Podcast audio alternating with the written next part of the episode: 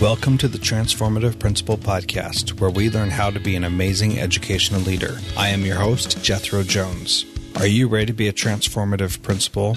I'm looking for about 10 people who are ready to do what it takes to lead with integrity, find balance, and take your school to the next level. If you're looking to improve your leadership in a measurable way, go to transformativeprincipal.org slash mastermind to see if you qualify to join a group of like-minded people who are ready to be the best principals in the country.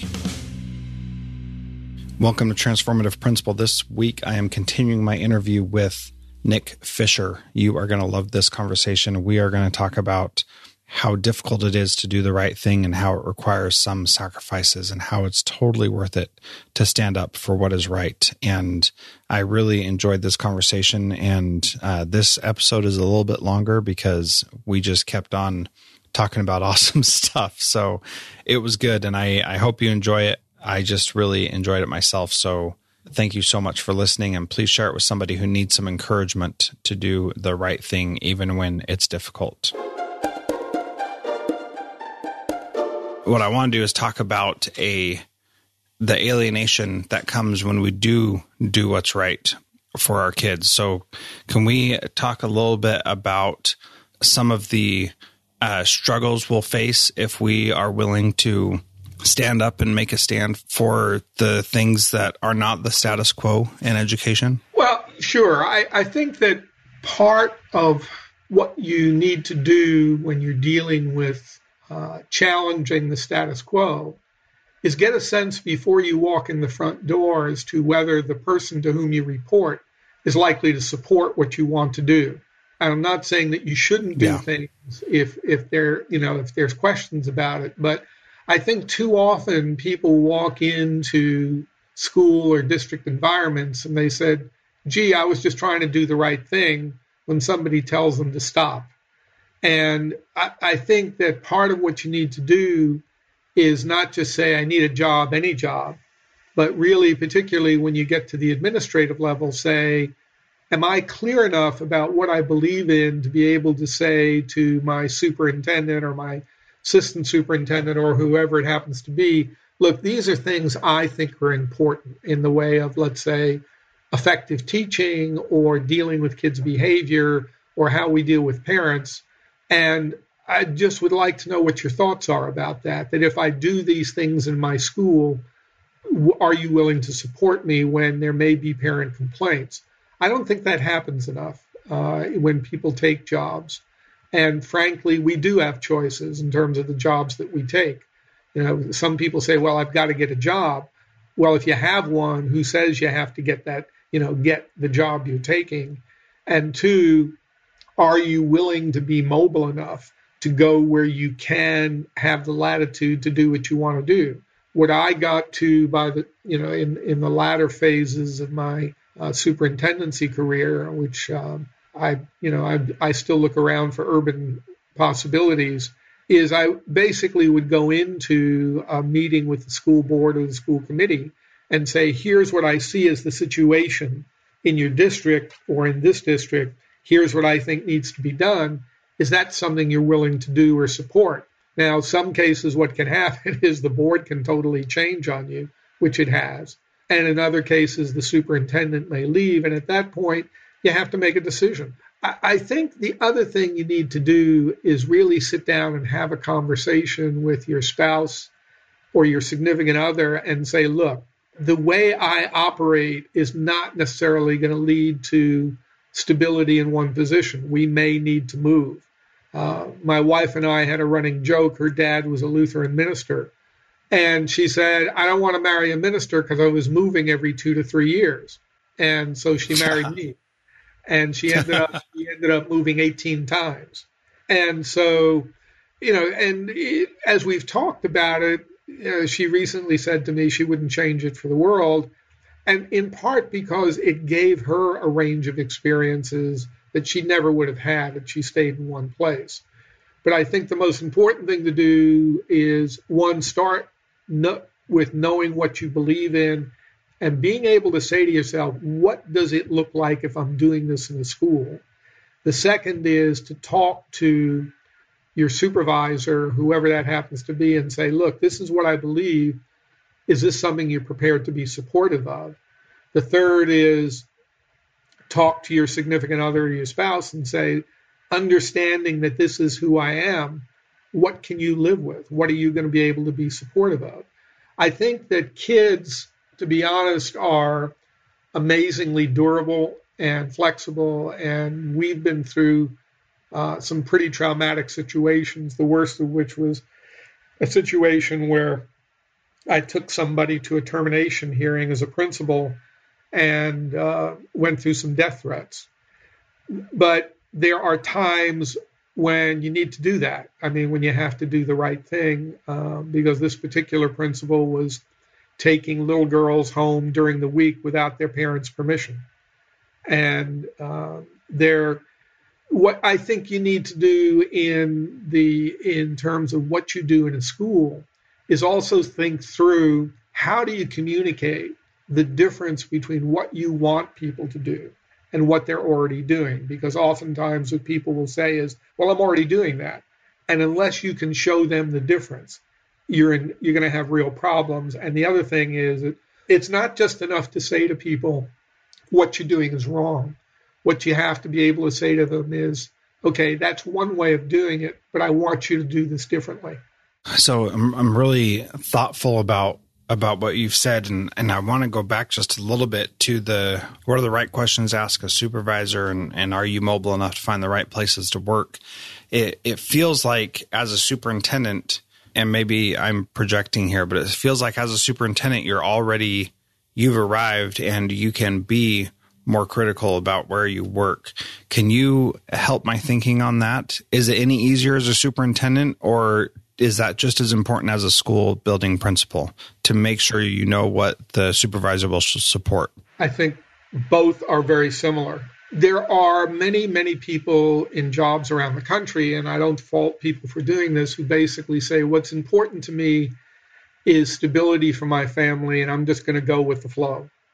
And that's fine. Uh, I mean, that's what people believe, that's good. Or they'll say, Well, I'll do what I can, but I don't want to rock the boat too much so that I end up having to look for another job. I think the superintendency can be very volatile uh, depending on where you are. And I think, for example, in the environment of state testing, it's become even more volatile because uh, having been involved in the creation of one of the most controversial and some perceive one of the more effective state tests, the Massachusetts Comprehensive Assessment Test when I was associate commissioner there. There is a lot of controversy about what you do, how you measure kids' skills, and how much weight that measurement should have. What a lot of people don't understand is why these state tests have come to be, and then also uh, they they wonder, well, if I'm a professional, why can't I just do what I want to do? Uh, and there are lots of responses to that, one of which is that in too many situations, particularly for low income kids, kids are graduating from high school functionally illiterate. And they they lack literacy in both language and math. And to me, that's totally unacceptable.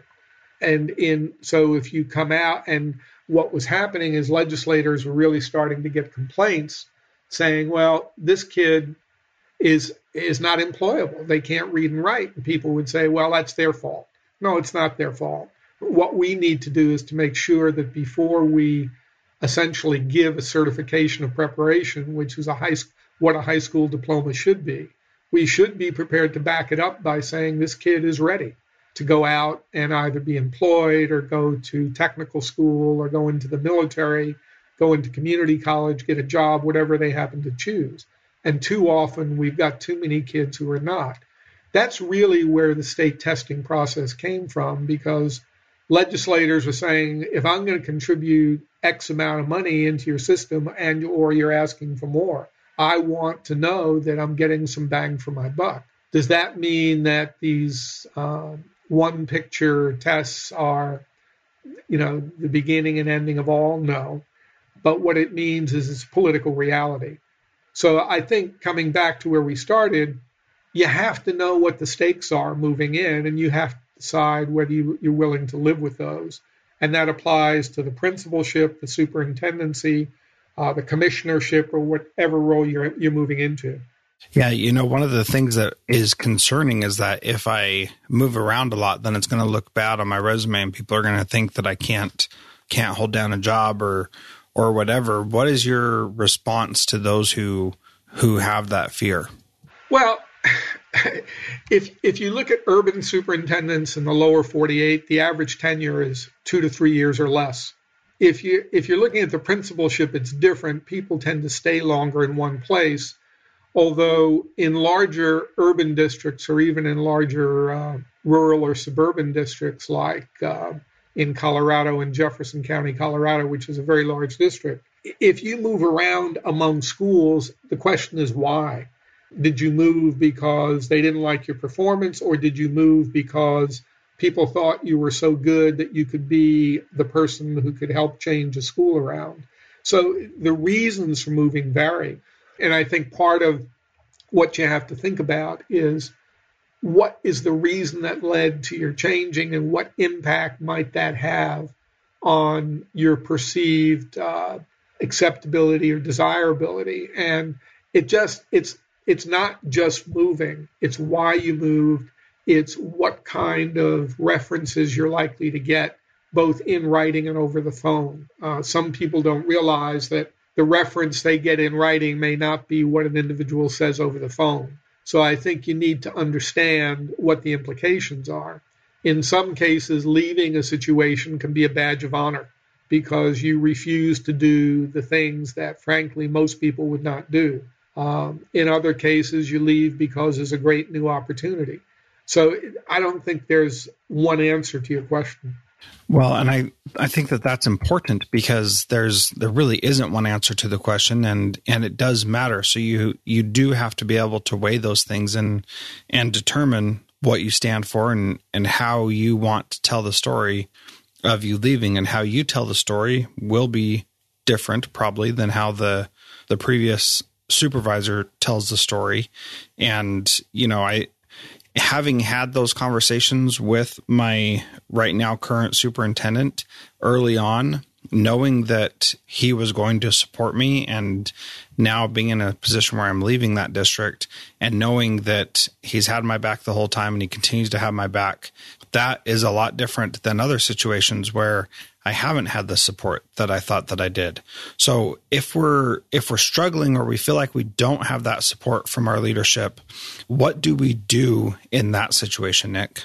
I think what you do is it has several parts to it. One is you have to ask yourself why are you staying if you're struggling. Um, and again, there it's very important to kind of sit down and talk with a friend who you trust, who's not going to throw the conversation out into the public winds and yeah. say, I want to talk to you about what I'm thinking and feeling about what I'm doing. And I want you to be very honest with me about what you're hearing. So get candid feedback about how you're portraying yourself. I think a second very important thing to do is to talk to your spouse or significant other and say, well, what do you think? You know, did I blow this thing up? Did I do the right thing? Did I have I been sharing enough with you about what's going on? And then, in terms of the more difficult conversation, maybe to go in with the supervisor with whom you're not getting along. And uh, and this is optional. I'm not saying everybody should do this and say, look, I think we're we have some different views of how things should be done, and I'd really like to know how you see me. And just take it for what it is. Don't get into a debate about it. Just take the feedback for what it is. And then if you and your spouse uh, or significant other agree, yeah, it's time to move on, then you start looking. One of the things I would do at the principal level is when you go in, if you get to the final interview point and the person says, Well, I'm really considering hiring you, are there any skeletons in your closet or words to that effect? Be honest with them don't try to hide things because the things that will really blow you up, as it were, they can make it very difficult. And so somebody says, Why didn't you ever tell me about that? And as difficult as it may be, my view has become you're much better off being honest with the person you're going to work with than trying to avoid those realities. That is so true. You know, I I did exactly what you are suggesting in a previous position where I just felt like I wasn't getting the feedback that I needed to be successful in that district. And so I went to a former principal who was at the district level supervising other principals and I had that candid conversation. I said, basically, how do other people perceive me? And he said, "Well, that's an interesting question." Give me a couple days and and then let's talk. And I I told him I said, look, telling me giving me fluff is not going to help me out. This is what I'm perceiving and I need to know if I'm right or not. And he didn't give me any fluff and he told me straight up what the the issues were, how I was being perceived. And that was really difficult and scary and uncomfortable to do and I didn't like the process, but I appreciated it very much afterward when I had very good closure to say, I'm not fitting into the culture here and it's time for me to move on someplace else. Exactly. It made it so much easier that I, I couldn't even believe it. And so if you are in that position, I very much encourage you to find someone that you can trust who one's not going to air it out and two is actually going to tell you honestly because I had asked others and they just said, "Oh yeah, you're great. You're doing a great job. No big deal." But I wasn't getting the principal positions that I was seeking. And so I knew there was something else. And once he was able to tell me, I took that and used that to help craft my story about what I believed. And then also use that to, in future interviews to say, here's what you're getting when you get me. And here's how I'm working on that. Here's how I'm getting better.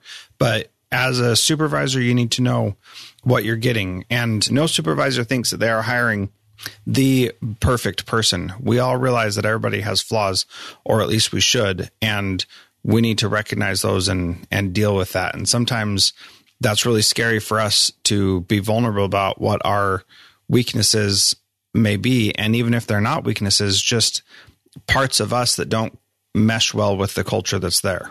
Absolutely, and I think the same thing applies when you're working with teachers who whose values and whose approach may be totally at odds with what you believe in. Being constructively, uh, giving people constructive feedback is not always easy, but I think it's very important. Yeah. Do you have any advice for giving that constructive feedback when, you know, somebody's doing something at odds with what you believe and, and how to, how to set that up to be successful when it's almost guaranteed to be controversial or headbutting or, or something like that? What are some of your strategies that you use to, to make that as good as it can be when it's always difficult? Well, the first thing I do is I do not use the statement, well, I don't want you to take this personally. I think that's insulting to people. If you are in our profession, if you didn't take what you do personally, why are you there? Everybody puts out a lot of personal effort and time and energy into whatever they do, whether I agree or disagree with it. And to me, the statement of don't take this personally or nothing personal or please don't take offense is baloney because what you may be saying to somebody could hurt them. Uh, meaning it, it's not necessary, it's not physical hurt, but people may feel hurt or they may feel angry about what you're saying because it's not the way they see themselves. And so I, I, I think what's very important to do is to say, look, I want to share some feedback with you about what I see happening. And then I'd like to hear your version of not what you think of what I'm saying, but your version of what you see yourself doing. And you may, frankly, want to start out with all right, in this situation in your classroom or in this situation interacting with staff or parents or students, tell me what you see going on and tell me whether you perceive you've been successful or you wanted to do things differently. When you do that, you do something extremely important, which is to set up what I call an active listening conversation. Too often, people in these difficult conversations feel like there's nobody listening to me. You're not hearing what I'm saying. And there's real value to that statement because too often we end a statement with, you know what I mean. And you know what? I have no idea what you mean often. Uh, or let's get to some clarification about that. So rather than saying, you know what I mean, say, well, no, I'm not totally clear, or let me give you some feedback about what I think you're saying or what I hear you saying, and you tell me whether I'm hearing you accurately. That simple statement of you tell me whether I'm hearing you accurately has tremendous value for people, particularly in very difficult situations where people perceive that you're telling them that they're doing the wrong thing or they're not acting professionally or they're not effective. People feel like, well, you know, hey, do you have any idea of what I'm doing? When you give them feedback about saying, here's what I hear you saying, here's what I see you doing, tell me whether I'm accurately perceiving either. That gives the chance for interaction. Too often in these conversations, that doesn't happen. That's one set of things that's very important. I think another is, particularly with teaching behavior, to be able to distinguish between what a person is doing and what you would like to see them doing differently. It is not enough just to say you're wrong. It is not enough just to say, no, that's not effective. And the person saying, uh, and what do you want me to do? Or that's what I learned. You know, that's what my best teacher did. And I think it's then important to say, look, yeah, I understand that, and I can see why you think it's effective, but let me talk about a different way of doing it because I believe that what you're doing is not having the effect that you want it to have. And then asking the person to whom you're describing this new behavior, tell me what you think I'm asking you to do. It's very, very important in very difficult conversations to constantly check with the person who may be really offended by what you're saying. Uh, well, you tell me what you think is going on. Now, this doesn't mean that if the person disagrees with you, you need to back off. Quite to the contrary. I stopped a teacher from hitting kids with a ruler, and it was never a matter of whether they needed to stop that. Uh, I've also seen staff who choked kids because they got very angry with them. And it doesn't mean when I said to them, What did you see going on? that I didn't want them to stop choking the kids or hitting the kids it meant that I wanted to know, I wanted them to know that I thought it was important for me to know what they thought was going on. Doing that kind of active listening process can make those kinds of conversations a lot easier. And then agreeing after a certain period of time, it may be a couple of days, it may be a couple of weeks, to say, let's sit down and talk about what you've tried to change in the way you're doing things, that says to somebody you're not just interested in firing them, you're interested in doing, getting them to improve. Uh, one of the things, for example, that I think that is most lacking in teacher evaluation systems is that kind of feedback, number one. And number two, people seeing it as something other than polio or the bubonic plague, uh, because they tend to see it as being very negative. one of the things we need to do, for example, is to take very effective teachers and say, hey, you're doing a great job. You may want to look at these things and look at how you could tweak those. Or you, why don't you tell me what you'd really like to work on and let's talk about how you could do that. You know, that's that's really great advice and I appreciate you you sharing all that. It's so easy to let our personal feelings um, about that person as a human being or our friendship with them get in the way of correcting them appropriately. And, you know, I've, I've had to have many of those conversations. And when I've done the things that you are suggesting, then it's been successful and people, you know, they grow from it. Um, and when I don't do the things you're suggesting, especially giving them replacement behaviors for what they're doing, I don't think that most people do those things because they hate kids or anything like that. They do those things because they think it's the best thing for the kids and they just don't know a better way. And I, I, don't think people get into education to intentionally hurt children, and sometimes they do because they don't know something better. So giving giving them coaching and help, and over time still supporting them and becoming better, those are those are really important for them to to be successful. So I really appreciate you sharing that. Well, and I think with that goes a corollary, which is that some people say, well, you've been to teacher school, or you've been to principal school, or you've been to superintendent school, and you should know better. My philosophy evolved to I don't assume anything. I, I watch, I try to look at what a person's actually doing, regardless of their preparation, and say, all right, here's what you're doing, or here's what I think you're doing. Now let's talk about how it can be done differently. Yeah, absolutely. Nick, I really appreciate your time. This has been a wonderful conversation. I feel like I have about a million more questions, but I want to respect your time and maybe we can do another follow-up conversation later. But the sure. last question that I ask every every person on the podcast is what is one thing that a principal can do this week to be a transformative principal like you? I think the first thing you have to ask yourself is transformative to do what? What are you really trying to get done? If you were to describe what you're trying to accomplish, the first thing is to describe what's happening right now in your school. What are people doing that you like? What are things people doing that you would like to see done differently? And I think it's very important to think through how you frame things. If you say you're wrong or you're terrible or you're horrible or you're a failure, people are like, likely to turn on the off switch right away. If, on the other hand, you take a positive view and look at how you can improve things, people are likely to take a much more a much more positive view of what you're saying. So define first what you're trying to accomplish. Define next how you, what you perceive happening in your building. Get a sense of how the people you're working with perceive what's happening, and then start to talk about what the difference is between what people are doing and what you like to see them do differently.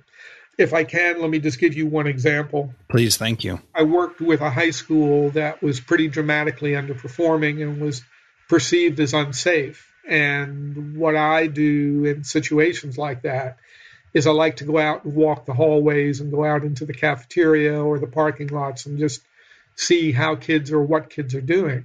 And what I saw was a lack of adult contact with the kids. There were certain people who were designated to be the behavior people. And frankly, in a, in a large high school in particular, there's no way you can have enough principals or behavior specialists to just deal with the kids. If you're going to have a safe school, everybody needs to be involved. So, one of the things I said to people is I would really like you to be out in the hallways when people are moving and just say hello to kids. Or, and if you don't know the kids, get to know their names because when you're trying to stop inappropriate behavior, it's much more effective to say, Hey, Mary, hey, John. And the kids say, Whoops, this person knows who I am. So it's thinking through in terms of a transformation what you're trying to accomplish, what people see going on now, and what it will take to get from point A to point B. And if you're successful, what will happen differently and how do you measure it? Because too often I believe that a real frustration in teaching is that if you were to ask a teacher what happened that was good, they might say, ah, not much. If you ask them who drove you nuts today, they could give you a five hour lecture. So, yeah. what is important is to get people to see what they're doing well to get people to understand how they can improve and then to see what the benefit will be to them purposely. Part one of the most important things in teaching is that given that it's a very giving profession, people need to have a sense of accomplishment. They really need to understand what they're getting done. And they may have five kids out of a class of 20 or 30 that's driving them nuts. But the balance of those kids, the other 15 kids or the other 25 kids, may well be doing just fine but they may not realize what it is they're doing as a professional that's enabling those kids to do just fine. And part of our job as change people is to help people understand that so that they feel a sense of success so that the kids can feel a sense of success. Wow, powerful stuff, Nick. I am I'm so grateful. Thank you so much for your for your time today. Glad to do it. after finishing that interview, I was just so inspired and excited. And you may have heard him on the Transformative Leadership Summit. And if you haven't, make sure you go check that out at transformativeleadershipsummit.com. It's not too late to be part of that. And uh, really inspiring speakers that were there. So thank you so much for listening and have a great week. Transformative Principles is a proud member of the Education Podcast Network podcast for educators by educators. Visit edupodcastnetwork.com for more great podcasts.